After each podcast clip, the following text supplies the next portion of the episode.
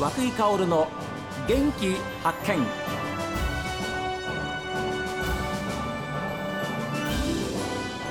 おはようございます。和久井薫です。和久井薫の元気発見。一日の始まりは私が発見した北海道の元気な人と出会っていただきます。今週は高須町高須タロファーム平林優さんのご紹介ですが高須タロファームも収穫の秋を迎えていました。今日も平林さんと奥さんがどんな思いで北海道にやってきたのか。去年12月に一度番組でお話を伺ったインタビューをですね、えー、もう一度編集したものを改めて皆様に聞いていただいております。将来の展望について語られました奥様の前で。はいそうですね。でその時どうだったですか？その時はまあ前々から農家になりたいっていうことは言ってってはいたんですけれども、まあ、実際に数字やっぱり女性は現実的なので今後の生活が見通せるようなやっぱり子供がその時も2人いたので、まあ、将来の子供の養育費もそうですしこれから暮らしていくためのお金のことがやっぱり一番現実的に頭にくるので、まあ、その辺りの数字がかなり明確にそのプレゼンで出てたっていうところがまあこれぐらいだったらやっていけるかなっていうそうですね。そのあたりやっぱり女性は 夢を見てるだけの男とは違うので。うん。ついていこうと思った？ついていこうとは思ってないんですけど。い ややっぱりあの失敗するにしても若い方があの、はいはいはい、取り返しがつくかなっていうような、うん。うん、やっぱりやり直しが効くかなやり直しが効く。まだ34だったの4歳だったんですね、うん、主人は、まあ、そこから6年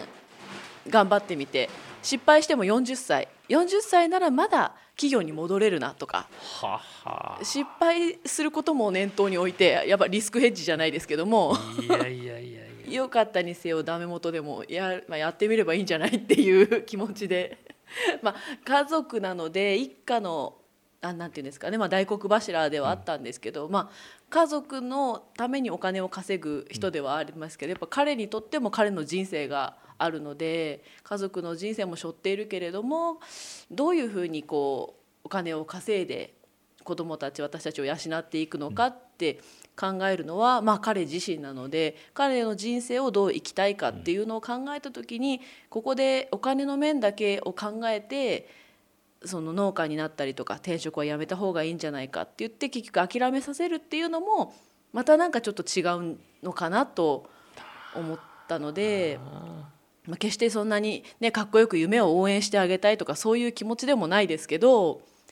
こう彼の一人の人生を考えた時にやりたいことがあってそれを家族のせいで諦めさせるっていうのはまたなんかちょっと違うのかなとも思ったので。おっしゃる通り素晴らしい、うん、いい奥様でいらっしゃいます。で2016年に一家でこちらに移住されてきました、はい、で、えー、実際に独立されるのが2018年ですがその2年間で、はい実際にその農家さんのところで修行したわけですね。はい、でその農家さんという方はどんな方なんですか？後継ぎはいない。あそうですね。はい、だから八十歳ですけどね。あら、えーまあ、頑固なあの昔かぎのじいちゃんでしたね。あ、えー、初め会った時どうでした？いや初め会った時に飲まされて「おおお前次げや」って言われたんですよね。でジンギスカン食べながらビール飲んで酔っ払ったから「よしやろう」で名古屋に帰ったら嫁さんに反対されてっていう、はい、そこからスタートなんですよね。はえー、でもまあ素人が来てねすごく面倒見てくれて口悪いんですけれど本当にいろいろ教えていただいて、ええ、でまあですぐ一人前になれたかっつったらまあいろいろまだまだ分かんないこともいっぱいあるんですけれど、うん、なんとかねあのお米も普通に人並みに取れるようになって。いやそれがすごいですよね。はい、あまあ勉強もしましたし努力は一応しましたよ。やっぱり努力家なんだ、えー、ね、うん、でも多分農家さんってお米を作るのは作るんですけれど、えー、お米とか作物をね。我々の強みっていうのは売ることができるっていうのが強みなので、はい、なのでねまあ独立して2年分の青色申告で銀行からお金借りて、はい、家も建てられたんですよねこうやってね。そうですね。今新築ですもんね、えー、立派なお宅になってます、えー、その立ち上げっていうのは多分かなり早くはできたんじゃないかな。ともちろん我々の力だけじゃなくて、はい、いろんな方にサポートしていただいたおかげなんですけれど、えー、でもそういう形ができたっていうのは我々にとってはまあ、自信になったなと、えー、販路はあのほぼ紹介ビジネスなんですよね。でそれこそ家内に反対にされてる間の2年間に、ええ、で10ヘクタールで大体60トンぐらいお米が取れるって言ったんですけれど、え、それを、まあ、例えば4人家族の一家庭で、大体お米の一月の平均消費量って12キロぐらいって言われてるんですよ。なので60トンのお米を大体500世帯の顧客がいて、その人たちが1年間我々のご飯を食べてくれたら、ええ、60トンが売り切れるっていう計算をしたんですよ。うわ、ええ、すごい。でそのマーケティングっていうのを、ええ、そのこっちに来る前から、まあ、市場市場調査というか、はい、アンケートなんかもしながら全部進めていって今顧客が大体1500人から1800人ぐらいですかね。ということはですか、あのなんてうんでしょう販売先っていうのは個人がほとんど、ほほぼ個人ですね。で5%ぐらい飲食店。で農協様が10%強。で、はい、やっぱり約束の納めないといけない数量っていうのがあるので、はい、それはきっちり農協さんにもお世話になってるので、ええ、納めさせていただいて、うん、もうそれ以外は全部自分で抱えてで今年は面積増えて15ヘクタールぐらいになってきたので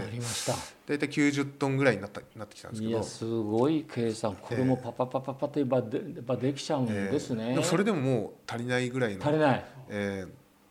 なってきましたね。あとは少し設備投資をこれからしていこうかな。あどんな設備投資あの今年家建てたので、はい、来年は工場を工場、ええ、工場ってお米農家さんなら大体持ってるんですけれど、はい、あの乾燥調整施設というか、はい、あとお米を自分で売ってるので保管庫っていうのを2つ納屋を建てようかなと思って。まあちょっと冒険しようかなと。まあお金、それは立ち上げる時はお金かかりますけれども、ええ、ね、あの立ち上げればあとは回収するだけですからそうですねね、はい、こういう計算ができるというか先々持ってるビジョンをちゃんと活用できるご主人はすごいですよ、奥様。すごいんですかね。すごいですよ。だってこんなきちんとやってくれる旦那さんいませんもん。いやねでも同じように会社員だったので、はい、やっぱりこうやっぱり営業のノルマがあってそれを達成するためにはその計算はやって当たり前だったのでそれが決してすごいことではなく当たり前のことをやってるのかなっていう。こういう奥様でよかったですねご主人。本当に。よかったです。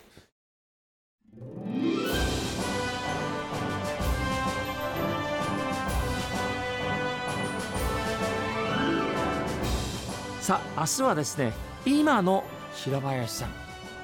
どんな風になったのか。その後を皆様にご紹介します。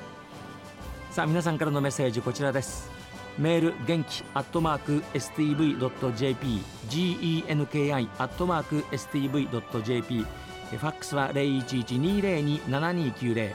おはがきの方は郵便番号060-8705 STB ラジオ和久井薫の元気発見までです。この後は北海道ライブ朝耳です。今日も一日健やかにお過ごしください。